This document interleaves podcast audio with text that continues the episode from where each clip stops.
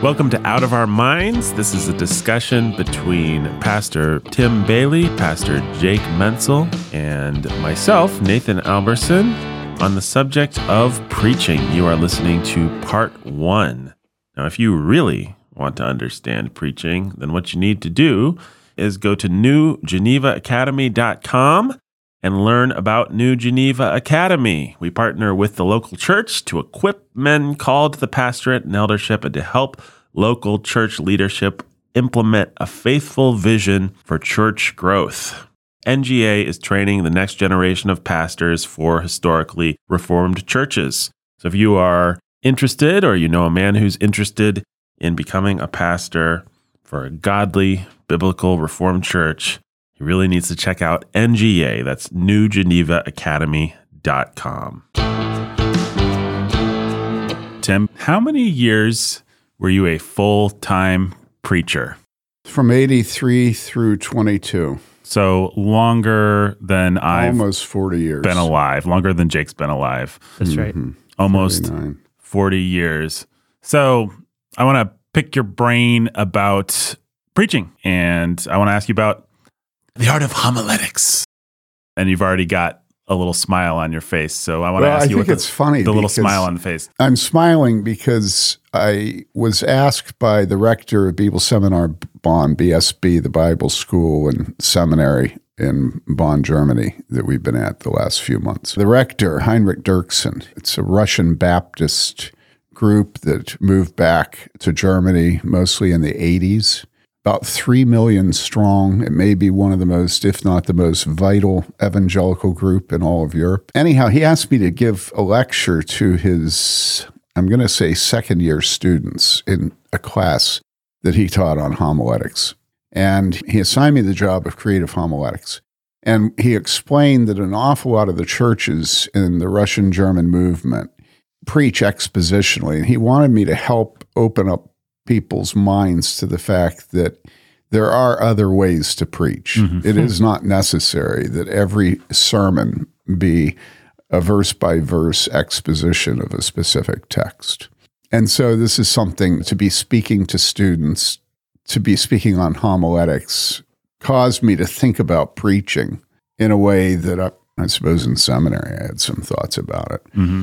And very quickly, I realized that there are extremely rigid commitments with regard to preaching, and that this is one of the ways that pastors divide themselves. Mm-hmm. And I learned again that my father was very bright and very well read and very urbane, cosmopolitan. He didn't go from a country church to New York. He grew up in New York. Okay. Right. If you receive my meaning. I receive your meaning. And dad always would say to me, and probably to David and my other brother, he'd say, I am not a specialist. I am a generalist. And I feel like scholarship today, particularly in the seminary, tries to produce specialists, tries to produce men that are committed to Hebrew, men that are committed to Greek, men are com- committed to diagramming the Greek, men that are committed to redemptive historical, men who are committed to expositional, men who believe that you should preach for the conviction of hearts. And so, one of the things I realized is that I actually believe that there are many ways to preach, Hmm. and that we ought not to be schismatic about our commitments. Now, I have commitments. You've been under my preaching. Right. And you know I have idiosyncrasies. We all have them. Yeah. And you can identify a preacher. I remember listening to Charles Stanley, and Charles Stanley would always say, Now listen here. Martyn Lloyd-Jones is always saying, This is the most important truth in all of Scripture. Every You single know? sermon. Yeah, yeah, yeah. Yeah, I'm sure a lot of our listeners will be familiar with John Piper. He has his quiet mode and then he has his loud mode. Yeah, yeah, yeah, yeah. yeah. And he's absolutely gaga over adverbs. Mm-hmm. Any word that Oh, ends with an man. ly. He's so Stacks them. He stacks flowery them. to the core. Yeah. Now, Or hyphenated adjectives. Yeah, I mean he's he's Ba, he's ba, ba, like ba, ba, he's ba, like- ba. he's like Baroque to the googolplex. Yes. Baroque to the googolplex. He's like the Cathedral of Bonn, where there isn't a square inch of stone that is not a curly Q. now, that's my initial reaction is homiletics is the practice of public teaching. That's where it came from from the Greek. And it didn't used to be preaching, it just used to be being a speaker in a social context. Hmm. All right. And we need to demystify it. Yeah. We need to demystify it. If I were to be asked, what am I opposed to in preaching that I think is evil? Which you haven't asked, but shall I ask myself? You know? What are you opposed Tim. to? I am absolutely opposed to pulpiteering. Hmm. Yeah. And I would say that among conservative reform Presbyterian types, that is the worst part of our preaching. and what do you mean by that? It's a man that preaches in a way to accrue respect and admiration.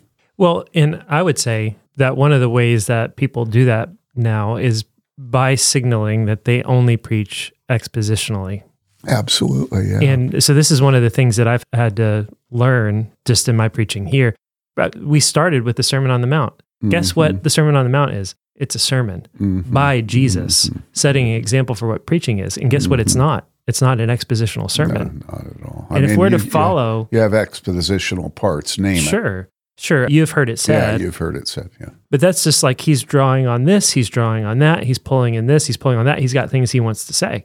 And if you if we're to take the example of Peter at Pentecost, any sermon we find in the New Testament, any sermonizing we see in the Old Testament, like the the book of Proverbs opens with all these exhortations that are little tiny sermons, mm-hmm. or any of the epistles, none of them set an example of expository preaching as we know and understand it today, which is not to say that expository preaching is bad or not a great standard to set for yourself in the pulpit.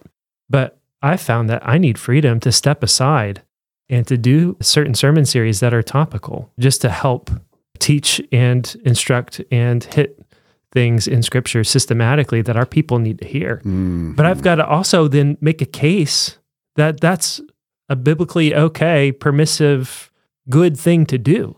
I have to make people understand that I'm not being unfaithful to scripture by stepping aside and not preaching expositionally this particular Sunday. It is also true that in the context that I live and minister, you really have the extremes. So you have the verse by verse only, or you have fluffy dogs Mhm. right? Top of everything is just a helpful thought for the week. And so I want people to understand our commitment is first to scripture. And we do work through scripture. And we're in Romans right now. But today we're taking a break from that because I think this is important. Right. You're almost saying that as much for the people that come from mega churches who are going to be like, oh, no, topical. That was abused where I came from. Are we getting away from the, the pure milk of scripture? Mhm. I went to a church in Bloomington back in 1992, and it was a church that had one of the elders was a guy that was studying down at Southern Seminary. And when I got to the church, I sensed at Sunday mornings that there was flippancy and an absence of any reverence and fear of God in the congregation. Everybody was just convinced that they were Christian. And so they joke immediately prior to the service, standing around talking, and it was in a room with a low ceiling. And so it was a cacophony. It was very loud, it was very disrespectful. And I had a music director who I was appalled that when the service began, there were, was no call to worship biblically, and the people didn't even stand. And so in a meeting one time, I said, I want us to stand as we begin to worship. And he said, Well, it doesn't make any difference to God. God doesn't feel more honored because we stand. Standing is just a bodily posture. I was flabbergasted that everyone there was so presumptuous about their relationship with God. Mm-hmm. And I said to him, So if you had an audience with the Queen, would you sit?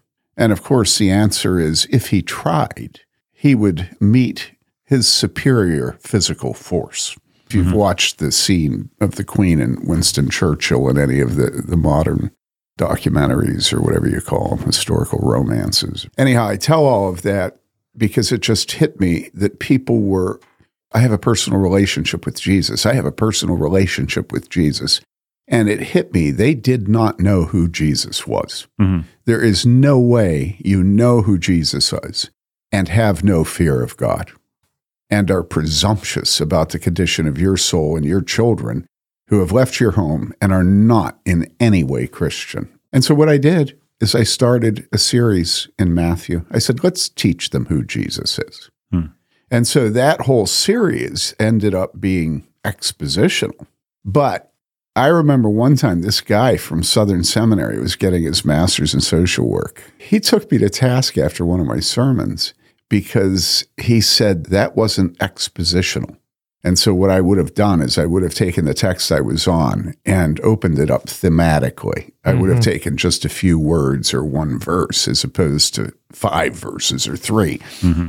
It was a very serious issue because his father in law was on the elders board, he was on the elders board, his family and his wife's, they basically controlled the nominating committee of the church. And the elders, a number of them, despised me precisely because I was preaching to the conscience and I was calling people to fear God. I was trying to reform the church. They'd lost a couple hundred members in the years, two years before I came, and it was in bad condition. The sanctuary had just, it was Advent. They forgot to blow out the Advent wreath. That's the condition the church was in. So 600 people, they forgot to blow out the Advent wreath and it burned the sanctuary. Everything hmm. had to be replaced. I mean, just because there was so much confusion and Yeah, it was just Nobody was taking responsibility. the church things. outside was ugly. The sign was warped and peeling. There were no shrubs. All the crabapple trees had water sprouts going out of the top, like they, they needed a crew cut. Everything about it. The heat didn't work. And I found that the reason was that they had never changed the filter for the heat exchange unit. And then when I changed it, I figured out what was wrong. I got yelled at. That's not the job of the senior pastor. Mm-hmm. So it was a battle. right. And so, him coming to me and saying, You're not preaching biblically, you are not preaching expositionally, okay? And that got me thinking about the fact. And I went back to him and I said, Listen, do you think Jonathan Edwards was an unfaithful preacher? Have you ever read a sermon by Jonathan Edwards? or any of the Puritans. Yeah, it, Jonathan Edwards takes the word the, the definite article, and he gives you 58,000 words on the word the and its significance there. And so I think we have to be very careful in not being schismatic. Mm-hmm. I was going to say rigid, but on the other hand, I condemn pulpiteering. Mm-hmm. Absolutely condemn it. And I would love to be schismatic and remove everybody from the church and from shepherding who is a pulpiteer. Absolutely want them gone. Mm-hmm. Yep. And why? The whole point of their pulpiteering is to draw attention to themselves and magnify their own name and make disciples of themselves. It's not to shepherd the sheep. It's not to care for the sheep. It's not to draw them to God through repentance and faith. It's look at me and how awesome I am and how erudite I am. Do you guys remember the quote I've used a number of times of Kierkegaard? Do you remember that one? So, an attack upon Christendom. When it comes to preaching, he says there is an absolute law, and it's the law of the echo. You have to listen carefully to the echo of the preacher. When a man preaches, if the echo is, what an erudite man, how well read he is, how sophisticated his vocabulary is. He is a prince among men. He said, The echo tells you that this man is completely and entirely unfaithful as a preacher mm-hmm. and should be removed immediately. He says, If the echo returns to you, and the echo is, there is something deeply disturbing about this man. He seems to not have any proper sense of propriety and manners, and he's just maybe a little bit sick. He said, Know then that you have a man that is straining towards proper preaching, but in the end fails. Then he says, If the echo comes back away with that man, he must die. Know then that you have faithful preaching.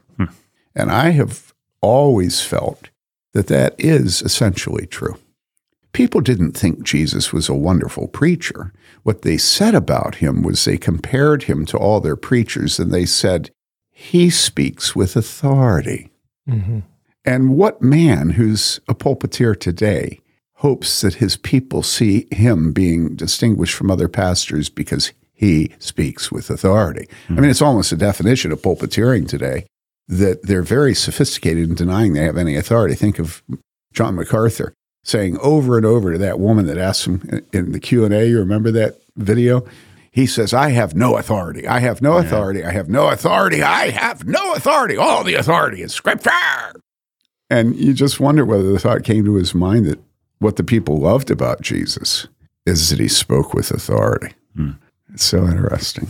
I'm concerned as you talk that there's a certain kind of young man that's going to listen and think, well, okay, so I need to be sure to strip out anything of my personality, strip out anything of rhetorical excellence, just speak the truth. If I just have a manuscript and I bury my head down and I speak in a monotone and just let the truth of Uh-huh. scripture speak for itself. If we had a man like that and we're critiquing it, which we used to do, after he preached his first sermon, we'd go in a private room and we'd have Adam, and he knew we loved him, so it wasn't destructive.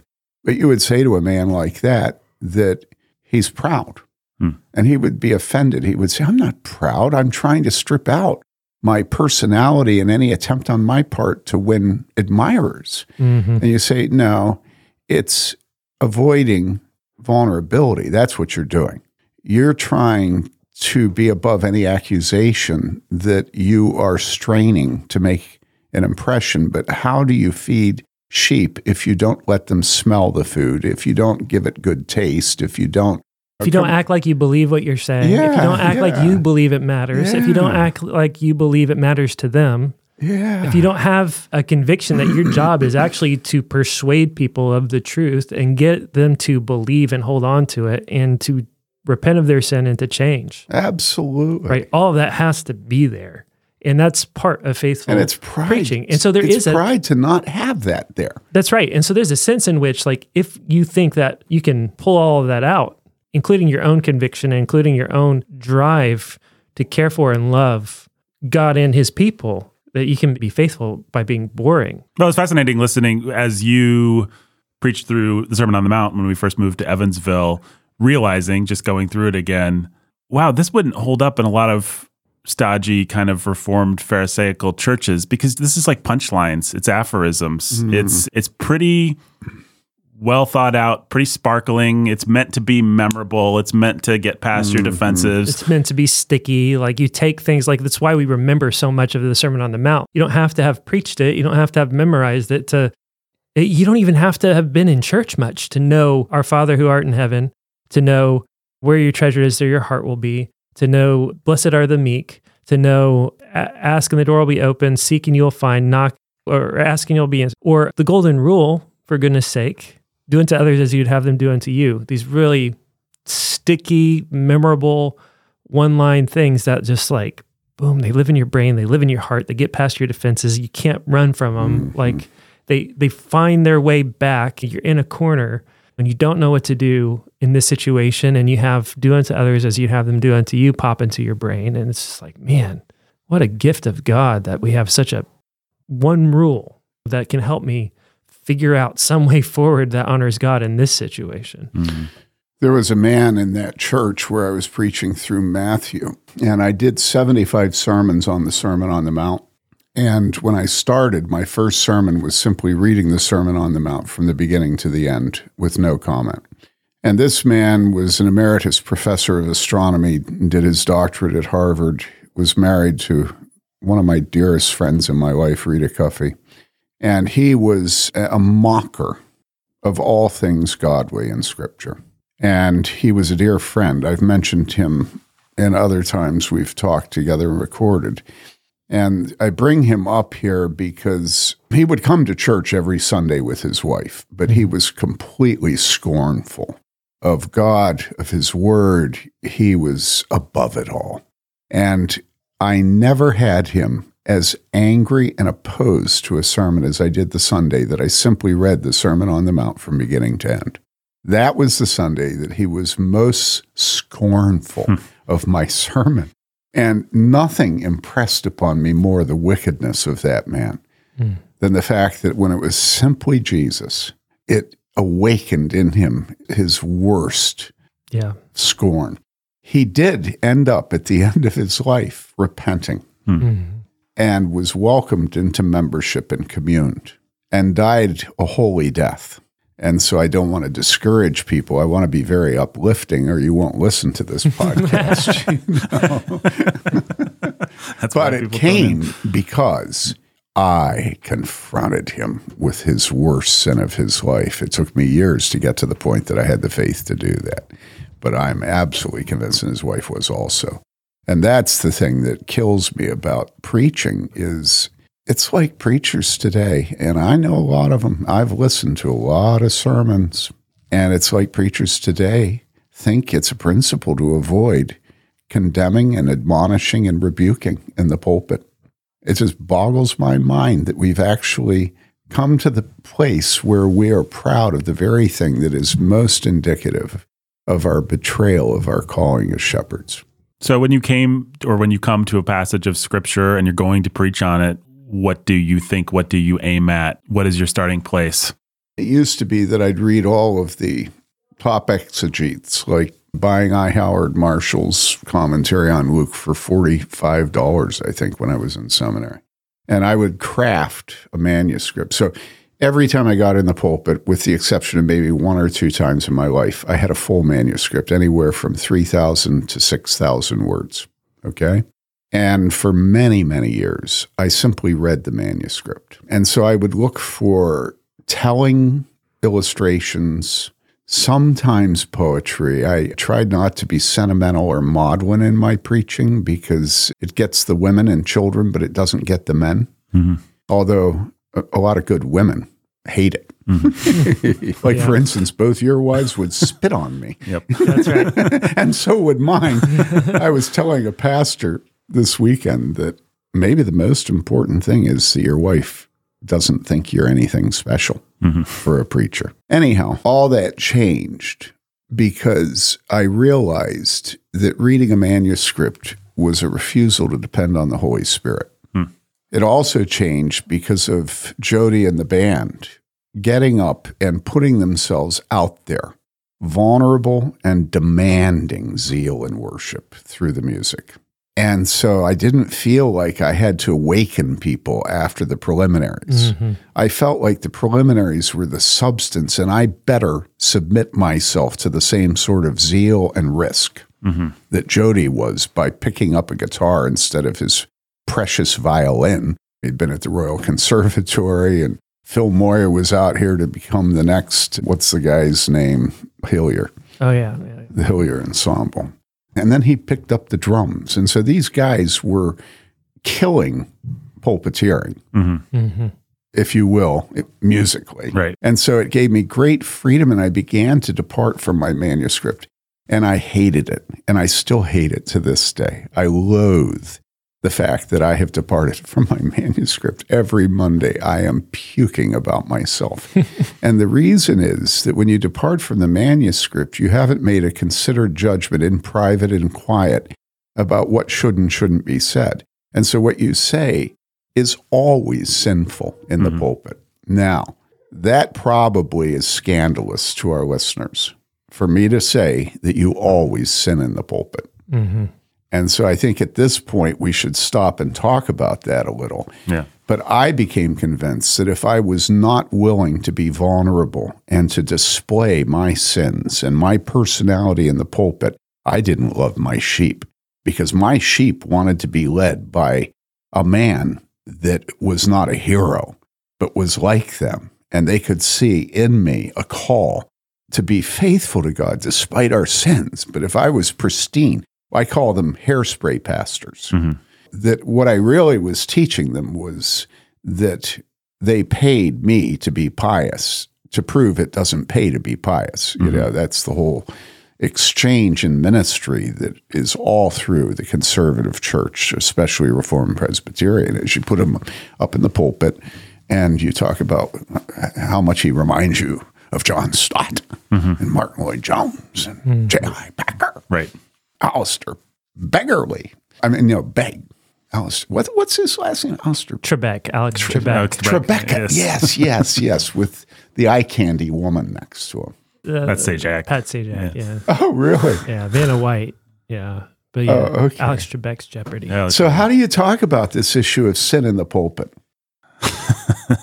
Isn't it true? Well, there's no way to avoid it, even if you are in your manuscript and everything's calculated and considered. And that itself is a sin. That that itself can be a sin, and it's going to still have your sins in your calculations and in your judgments. Yeah, yeah. You're going to be wrong about things. You're going to be wrong about what your people need. You're going to cut a corner here, or you're going to go too far there, and that's just part of it. Like part of leading people is having faith to, to lead with the chin and to take it on yourself. You have to be able to let people see who you are and what your sins are. And and I think that's a part of a faithful shepherd, like you were saying. It gives people faith that they don't have to be don't have to be perfect. But if you try to present perfection, man, that's the sin of all sins in the pulpit. So you have to you have to have faith to be a sinner no matter what. You as a person in the congregation, if you are under the illusion that your pastor isn't, If you admire your pastor, your pastor is not admirable. Mhm. Every pastor should kill the instinct for celebrityism that is endemic across the Western world through media. And if you don't kill that, I pity you when you stand before God and give an answer for your care of your sheep. Your sheep do not need a hero, let alone a superhero. And that's what the Gospel Coalition is. It's a collection of men that have aspired to be the superheroes of the church and get rich off it and receive adulation. And it's a curse upon the church today, an absolute curse. Forget the content. The very fact that it exists, that it's a self referential group of men that sit in easy chairs in front of people and perform like monkeys. And the pastor should never perform. I just can't get over how we can do things like that, having read the New Testament. I just, nothing is more counter to the Apostle Paul than Gospel Coalition. Mm-hmm. And all these groups that just receive praise. And I've thought more and more as I get older that the currency of ministry is vulnerability. And if you're not vulnerable as a shepherd to your sheep, if you are not being rejected by your sheep, and if you don't feel pain, you bear no resemblance to Jesus or to the Apostle Paul because their lives were defined by rejection. He was despised and rejected of men, a man of sorrows, well acquainted with grief, and we hid, as it were, our faces from him. He was despised of men, and we, we didn't. And that's Paul. Mm-hmm. Why do we love Paul? We love Paul because of this list. I was shipwrecked. I was stoned. I was left for dead. I've been hungry in the city, hungry in the country. I've been beaten. I've been lashed. I've been, and that's not even to say all that I suffer for the sake of God's people. It just has no resemblance to what men who go to seminary aspire to have in ministry. How can you be a hipster church planner and know anything about Jesus and the Apostle hmm. Paul? Can I complicate things a little yeah, bit? sure, sure. So, And uh, by the way, let me answer your question. yeah. Now, the way I go to a text is I go to the text and I look at it and I say, what do I not like and believe in this text? That's mm-hmm. how I do it. And then I preach to myself that that is the place that it's most important that I repent and that I change my thinking and my conduct. Go ahead now. Mm-hmm. Well, I just wanted to complicate things a little bit because a certain kind of vulnerability is the currency of the beautifully broken hipster. There's a type of preacher who trades in vulnerability yeah. of a type, and it actually isn't helpful. It comes from Nouwen, Henry Nouwen. What started it was The Wounded Healer. It was a book that was extremely popular back in, I'm going to say, the late 80s, early 90s. And that is, is very bad. And the way you recognize what you're talking about, Nate, is that there is part and parcel of this wounded healer. I'm a sinner just like you are. Da da da da da. is that they use that in such a way that they never feel the weight of their responsibility and authority for the sheep. And so they never combine that with commands to the sheep to fear God, to obey the Ten Commandments, to do this and that. It's used as a method of lowering the standard, Yeah. always. Mhm. Because we're sinners. You're a sinner, I'm a sinner. Isn't it wonderful that God gives us grace? When grace and our sin is used as a way of lowering God's standard and making people feel even more the unbearable lightness of the church today. That's wrong. I don't know what else to say except that maybe it's a good thing, and that's why it's mimicked. hmm But it's mimicked in such a way that people end up sort of being acolytes to their wounded healer. Well, it's like anything else. Vulnerability without a cost is not vulnerability, right? It's just performative vulnerability. And so part of the vulnerability That's good. Performative vulnerability. Part of the real vulnerability we need to have in the pulpit is not the kind of vulnerability that's a posturing that says, Look at me, I'm so broken and relatable, but the kind of vulnerability that really exposes ourselves to be despised by our people for our actual sin and actually eh, for calling them to real repentance, for actually believing that God has something to say to them and to us. That real repentance is a demand of God. I think I would say that the way to recognize the counterfeit of what we're talking about here is it always hides responsibility and authority that it has. hmm It will never speak or declare authority when it does that. The men that do that and talk about being wounded healers are never men who proclaim the authority of God, the authority of the law, and their authority as God's under shepherd. And so if you have a man that does that and you think, well, this is good, you shouldn't create a cult. This guy's humble and he admits he's a sinner. What we really need to know then is whether he admits he's a sinner as he commands you to repent for this specific violation of God's law. hmm Then you have the sweet spot. But humility and brokenness are so, so utterly contrary to the calling of a shepherd hmm when they're combined in sort of this pathetic weakness of modern men. God's servants are vulnerable and strong. Well, I'm, as you talk, I'm thinking about my marriage and how irritated my wife gets when I say, "Honey, have you thought about like there's these dishes and they exist, and have you thought about doing them?" And I'm not actually that bad, but if I start something like that, she picks up on it, immediately. She knows exactly what I want, and oftentimes she'll say to me, "Like, will you just tell me what you want?" And what I've come to realize is it actually takes more vulnerability, it takes more humility for me to just say in a straightforward manner, I'd like you to do the dishes. Like that Right. that kills me inside cuz who am I to tell her to do the dishes? But if I can come in and say, "Ah, honey, you know, you know how sometimes dishes are a, th- a thing that we if I could find some way to couch it in some kind of faux like I would I wouldn't want to be the kind of ogre that commands his wife to do the dishes. Maybe I'll feel a little bit better about myself, a little bit of performative vulnerability, but she actually despises that kind of thing. It just muddies the waters, it makes it unclear what we're and- talking and about. You're refusing to expose yourself to rejection too, Right. right. So that's part of leadership. Leadership is having the humility to lead and expose yourself to rejection. And so it's wearing the authority and the responsibility that you have in the situation to give the command, give the orders, set the table, call your wife to do the dishes or call your people to repent and to follow Jesus of specific sins that they actually need to repent of.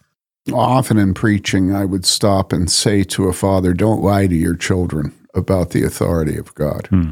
And that's true of every authority. I've been reading, I'm probably up to 9,000 pages of Solzhenitsyn in the last couple of years. I'm getting to the end of him, and I'm in the Red Wheel series in the third Those are his novels. no, their history of the Russian Revolution. And the thing about the Tsar, Nicholas, is that he had absolute anarchy. And even the anarchists were anarchical against each other. In other words, there were so many brands of them. It was like Oliver Cromwell when the time of the English Civil War. It was like every single brand of Reform Presbyterianism was killing the other brands of mm-hmm. Reform or Anglicanism or Free Church or whatever. And then there was Ireland. And Nicholas would never say no. Mm-hmm. Never. It didn't matter how awful things were. He had Stolypin, who was a godly prime minister, a wonderful man, and they assassinated him. He had bombs going off. He had riots in the street. He had the workers refusing to work. He had betrayal. He had every form of sedition there was. And he would never say no. Never. And his wife would plead with him. And you have copies of the letters. And she would plead with him to be a man and to be firm. She was the only firm thing in the kingdom. And so, of course, what happens is it gets worse and worse and worse and worse. And guess what? They end up with Stalin. Hmm. Think about this. And so I think that that's what's going on in the church today. The pastors are so desirous of having a good reputation. The only way you can get a reputation today is to humble brag and to deny that you have any authority and to present yourself as a gentle healer and ask your wife whether maybe she thinks that in the next three days the dishes could be done because it's beginning to smell. Mm-hmm. You know what I'm saying? We present ourselves in our authority positions as very reticent and knowing it's obnoxious and knowing everybody hates to be told what to do and and making concessions in the way we present ourselves. This is what we all do today. Every man has learned to do that. Okay. And the sad thing is, when a man repents of that, he then becomes bombastic mm-hmm. and thinks that he's become Mick Jagger singing Under My Thumb. and so, yeah, you're right. That little episode between you and your wife is so symptomatic of the way we are as pastors today. And it just doesn't help people. It mm-hmm. doesn't help people. The only person it helps is ourselves. It keeps us in the pulpit getting paid and it causes our churches to grow. But we're lying to God's people about God's authority in the coming judgment and the nature of the Christian life and holiness and what a disciple is. And the thing is, you were talking about the Sermon on the Mount. Yeah, it is epigrammatic, it's poignant, it's telling, it's simple, elegantly simple, but every bit of it is convicting. Yeah. None of it in any way encourages the complacency of Dane Ortlund's pathetic, awful, gentle, and lowly. You read the Sermon on the Mount, and I suppose that you could describe Jesus as gentle and lowly in it, but in such a way that every person listening is convicted of their sin. Mhm.